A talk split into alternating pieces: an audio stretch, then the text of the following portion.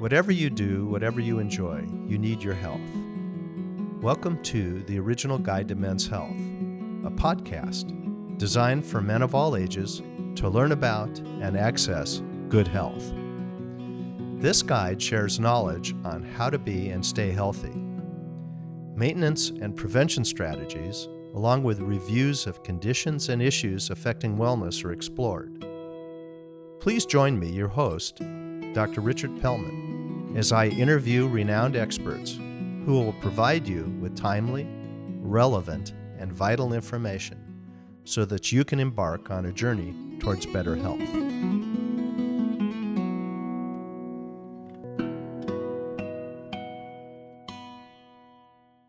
For more information from this podcast, including take home points and resource links, we invite you to visit our website the original guide to men's health.org.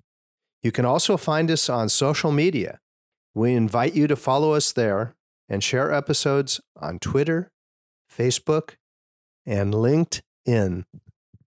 On this episode of the Original Guide to Men's Health, we'll be exploring the interesting interface of science, biomechanical devices, and biomaterials with Dr. Chris Bettinger, Dr. Christopher Bettinger is a professor at Carnegie Mellon University in the Department of Material Science and Engineering and Biomedical Engineering.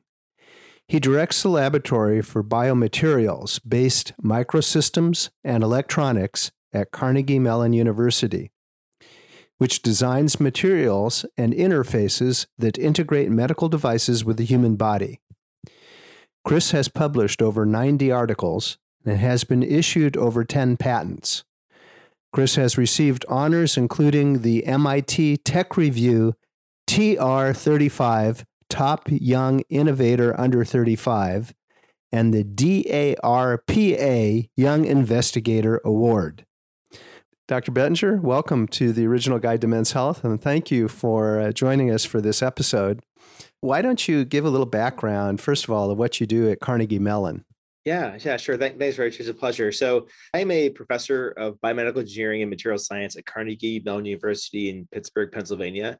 And really, my mission is that of teaching. So, I teach classes. I also run a research group where my grad students and I research new concepts in medical devices for applications in largely gut health, essentially. That's the unifying theme. So, you have specialty in materials, neural interfaces you know, this audience is going, well, what are we listening to? And what I thought was that we would present some research that hopefully would turn into some devices. I think the most obvious kind of interface that people wear around are Fitbits or their Apple Watch that can give them an EKG and monitor their sleep health. And there are so many other devices that are being developed that people are unaware of. So I wanted to use this as an opportunity for people to kind of go, oh man, that is really neat. So, what is of interest in your lab and, and in your life that you would like people to know about that you're allowed to talk about? There's a lot of interesting threads there. I think the most exciting theme, maybe that to sort of to showcase today, is that you know, interfacing new kinds of technology and devices with humans is critical, right? So it's oftentimes the interface is the critical barrier to maximizing the utility of a given technology. And so if you think about it very broadly in a very concrete example, think about you interacting with your cell phone, right? So oftentimes that's the rate limiting step, right? The amount of bits per second you can put into your cell phone, right? So we think about that same concept, but more in a sort of a material centric lens, right? So think about again uh, a, your smartwatch like you said rich so basically you know the like form factor right the size the geometry the interface right that's all constraining the use cases where it can provide value to the consumer right? It's constraining you know aspects of pulse oximetry data. Again there's that fundamental concept of really it's the interface it's the form factor that governs the utility of medical devices more broadly many people have had some sort of monitoring where they've either had to go to the doctor's office or to a lab specifically, the cardiology lab or the radiology lab and have an echo or had to wear a monitor while they were in a hospital or in a clinic. Then devices where, well, there's monitors that can be taken home, but they were still sort of bulky. the pulse oximeter you mentioned, it goes on a finger and it actually sends a light through and it gets a reading of the oxygen saturation in the blood. And, you know, it's become miniaturized and become take home. actually I actually have a friend who owns one. I said, You can get that on your own now. So I think, you know, this is all brought to us via labs such as yours, where people are working on devices in miniaturization and making things more affordable, compactable, and giving valuable data and saving the population from having to go to a actual specific site such as a lab, a doctor's office, or the hospital. That's right. And so I think there's two other kind of like threads there that are interesting. One is, as you mentioned, which is the form factor. So if you're trying to make a device that's going to merge seamlessly with curved tissue, right? So we're organic forms with natural curvilinear dimensions like your wrist, right? Or your head, right? Your skull, right? So these are all very very challenging form factors to, to integrate devices with, right? So there, there's two ways around that, right? One is, as you expressed correctly, you can miniaturize something. So you can make it so small, it doesn't matter that that sensor is interfacing with a curved surface because at the level it cares about, it's effectively flat, right? So that's one strategy. The other thing is to make devices that are flexible, right? And so I think that really kind of is a touch point with some of the research teams in my group, right? And that's basically making flexible ele- electronics. And so this extends beyond medical applications, but just in general, the idea is to take electronic devices that are typically rigid, brittle, planar, like think about your cell phone or a laptop, and how do you endow that device with new kinds of materials that now allow it to be bendable and foldable and even stretchable in some cases. And so it turns out a lot of those challenges end up being materials based challenges. So, new kinds of materials that can support the function of electronic devices, but in a really exotic kind of material space or in an exotic environment like the skin, right? Where you're sweating, there's oils, it's very complicated chemistry, right? So, how can you think about bringing to bear interesting concepts and materials to sort of enable, again, that kind of harmonization with devices with the human body? That's kind of like another kind of thought that drives our work. Are you allowed to give a little background into maybe some of what you're working on? So that some specifics like how would you take a biomaterial that bends and stretches and what application clinically could it be used for? Yeah sure. So one technology that, that we've published on and, and we're still we're still pushing is the idea of making electronics not just soft or stretchable, but what we call ultra compliance, right? And so you can think about it this way. So think about you know, items around your house where you might have like a metal pot, right? So that's like the ultimate in rigidity, right? Steel, it's rigid, it's brittle, right? Now think about like a rubber band, right? So that's kind of flexible, extensible a little bit. You can probably curve that around your skin, but it turns out there's applications where you may want to be even more compliant than that. You want to have something that's more like Jello, right? And so if it's something like Jello, then you can imagine integrating sensors with this really soft device that's maybe not going to affect the function of tissue at all, right? So maybe you could sort of chemically disguise it from the immune system, or you could potentially have a really compliant device that's not going to alter the mechanics of the thing you're trying to sense, right? So, so there's some interesting applications. We can go into the details, but basically the idea of ultra compliance, right? And really, canonically, the only way to get to ultra compliance is to have a material that's not really a material at all. It's instead, it's like mostly water. And so we call that class of materials hydrogels, right? And so basically, you know, we developed some concepts using some bio-inspired materials from nature that we essentially impregnate some interesting hydrogels with new kinds of chemistry that allow us to integrate really sensitive electronic components in this sea of water and salt and really ultra compliant network. And it's a really harsh environment for electronics to work in, but we're kind of working to basically have processes and materials where we can have really thin electronics in this really soft, sticky hydrogel sort of structural material. And so that enables new kinds of concepts and new kinds of sensing platforms that we're exploring. And so one example is that for example, we're using these really soft, sticky hydrogels that have these embedded electronic sensors in them,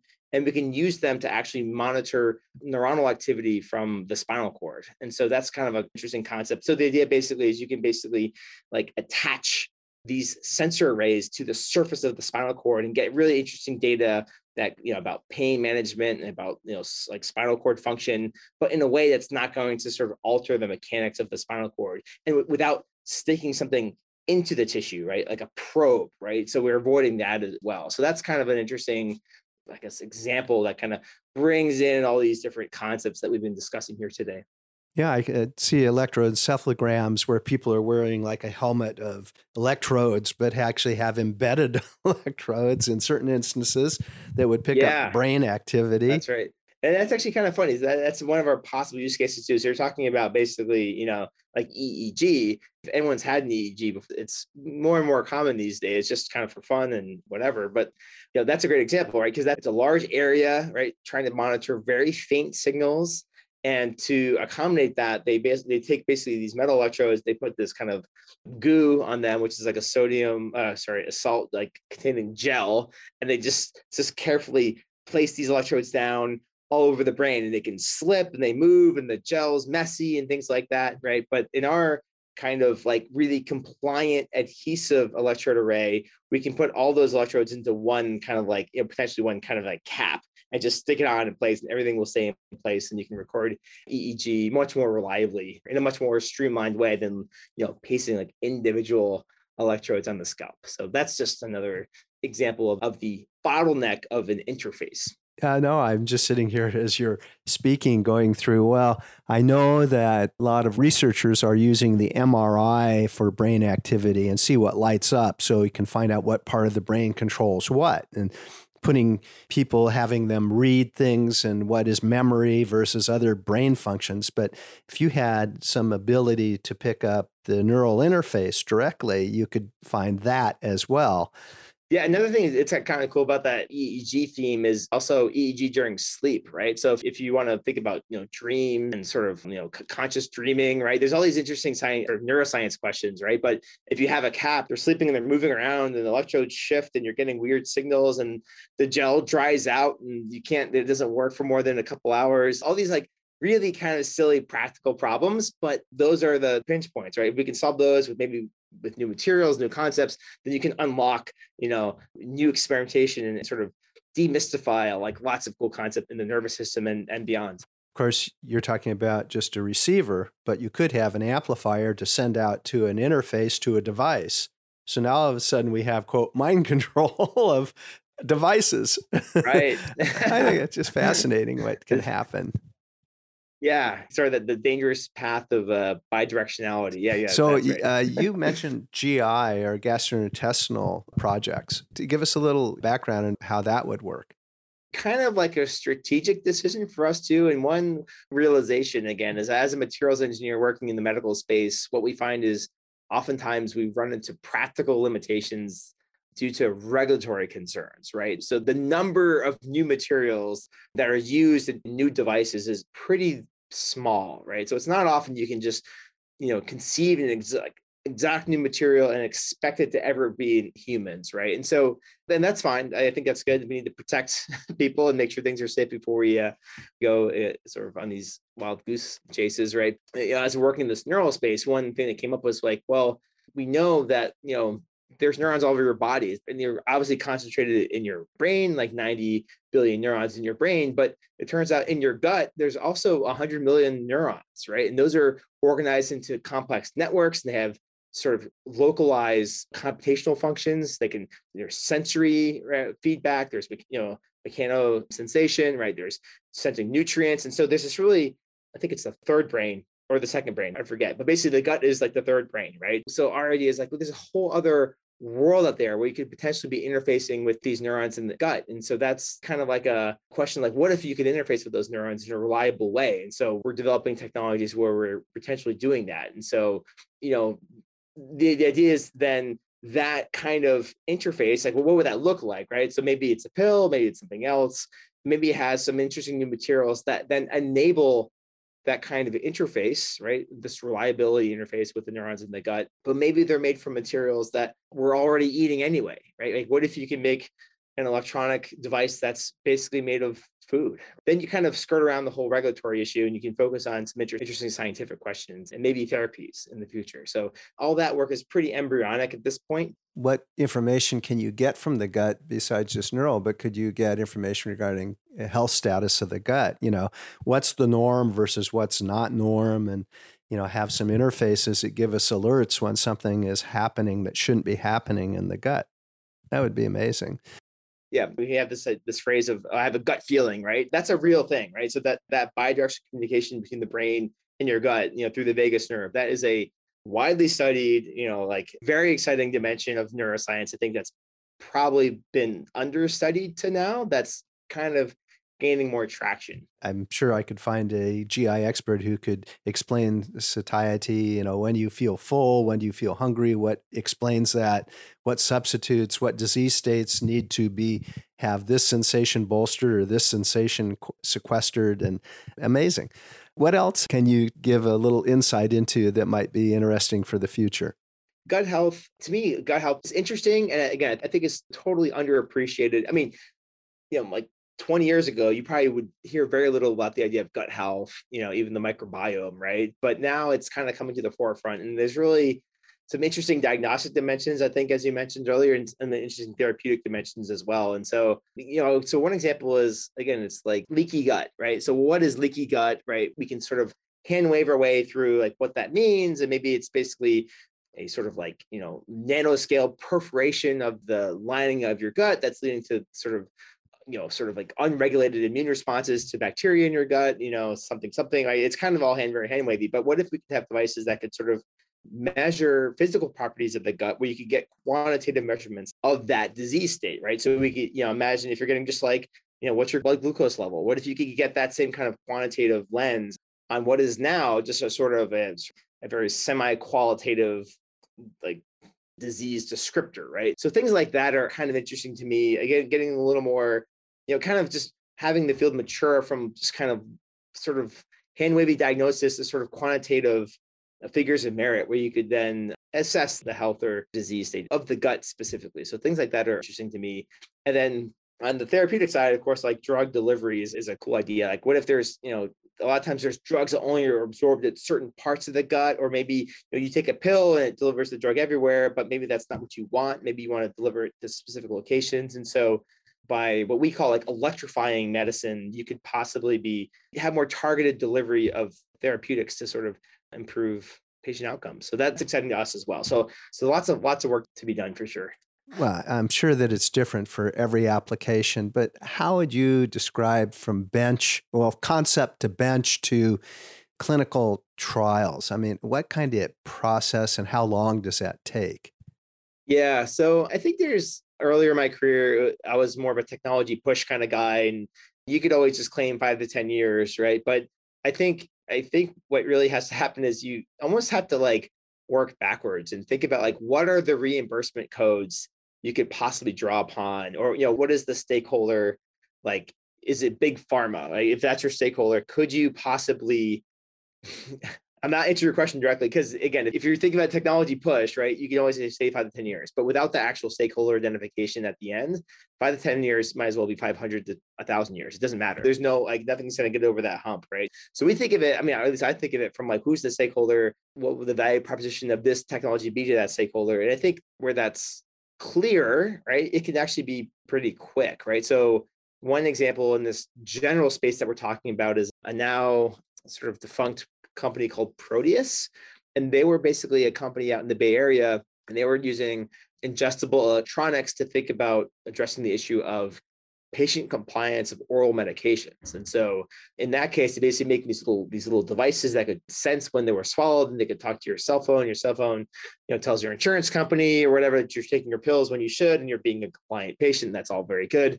And so in that case, like that was a huge problem. And then again, if you they partnered with a Takeda Pharmaceutical, it's a Japanese pharmaceutical company. And so they're able to get into humans, they got approval. It all came together really quickly. That was actually like, you know, I want to say like probably 10 years from like conception to, you know, like in humans. And they actually had a product, but one of the trials they tried to do, it kind of didn't improve compliance in the way that they thought it would. And so that led to sort of its it kind of got kneecapped a little bit in terms of its momentum. But I guess my point is like when there's that obvious problem, there's stakeholders, you can get things moving pretty quickly.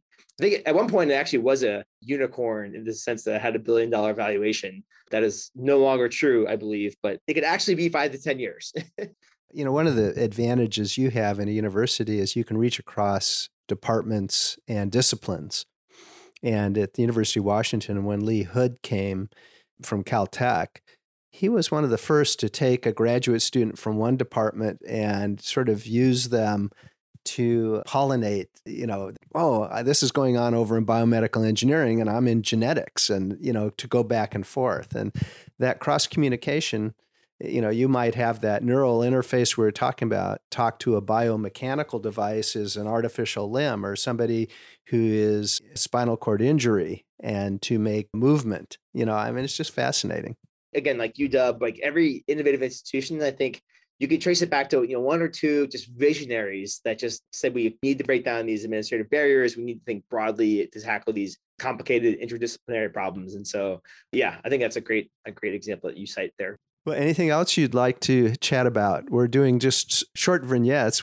I'd love to talk to you all afternoon but anything else that comes to mind?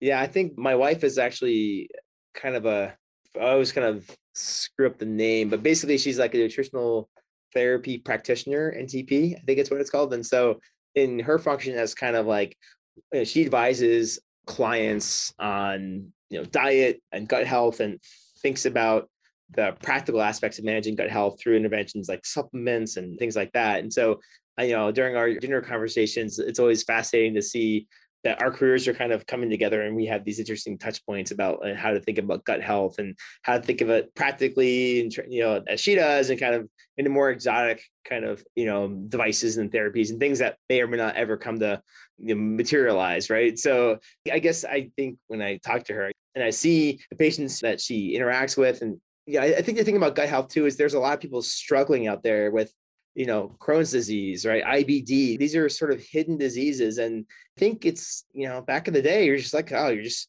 oh, just my stomach hurts, right? And then, but these are real debilitating clinical diseases. Again, I think they're underserved. I think it's getting better, but I think there's such a nice opportunity to think about, you know, improving people's quality of life with devices and sensors and things like that. So that's super exciting to me. That gets me up out of bed in the morning every day to kind of come to the lab and see if we can just chart out a new path. Well, those of us who eventually become the recipients of all your efforts, thank you. And your colleagues who go to work every day excited about developing something that will further us along. Well, thank you, Dr. Bettinger. I really appreciate your time. My pleasure, Rich. This completes another episode of the original Guide to Men's Health podcast. We wish to thank all guests who volunteered their time and knowledge. The information presented is the opinion of the speakers. The show's recordings are engineered and edited by Sean Fox. Episode titles and descriptions, as well as editing assistance, are provided by Dr. Kathleen O'Connor, PhD. Music for our show is San Juan Bells, written and performed by Dr. David Whiting. The podcast is sponsored and published by the Washington State Urology Society. The original Guide to Men's Health is an original publication of the Washington State Urology Society. Reproduction and use without the expressed or written consent of the Society is prohibited. For more information about men's health and previous episodes, as well as additional recommended resources, visit us online at theoriginalguidetomen'shealth.com. This is Dr. Richard Pelman thanking you for listening and reminding you to take care of yourself.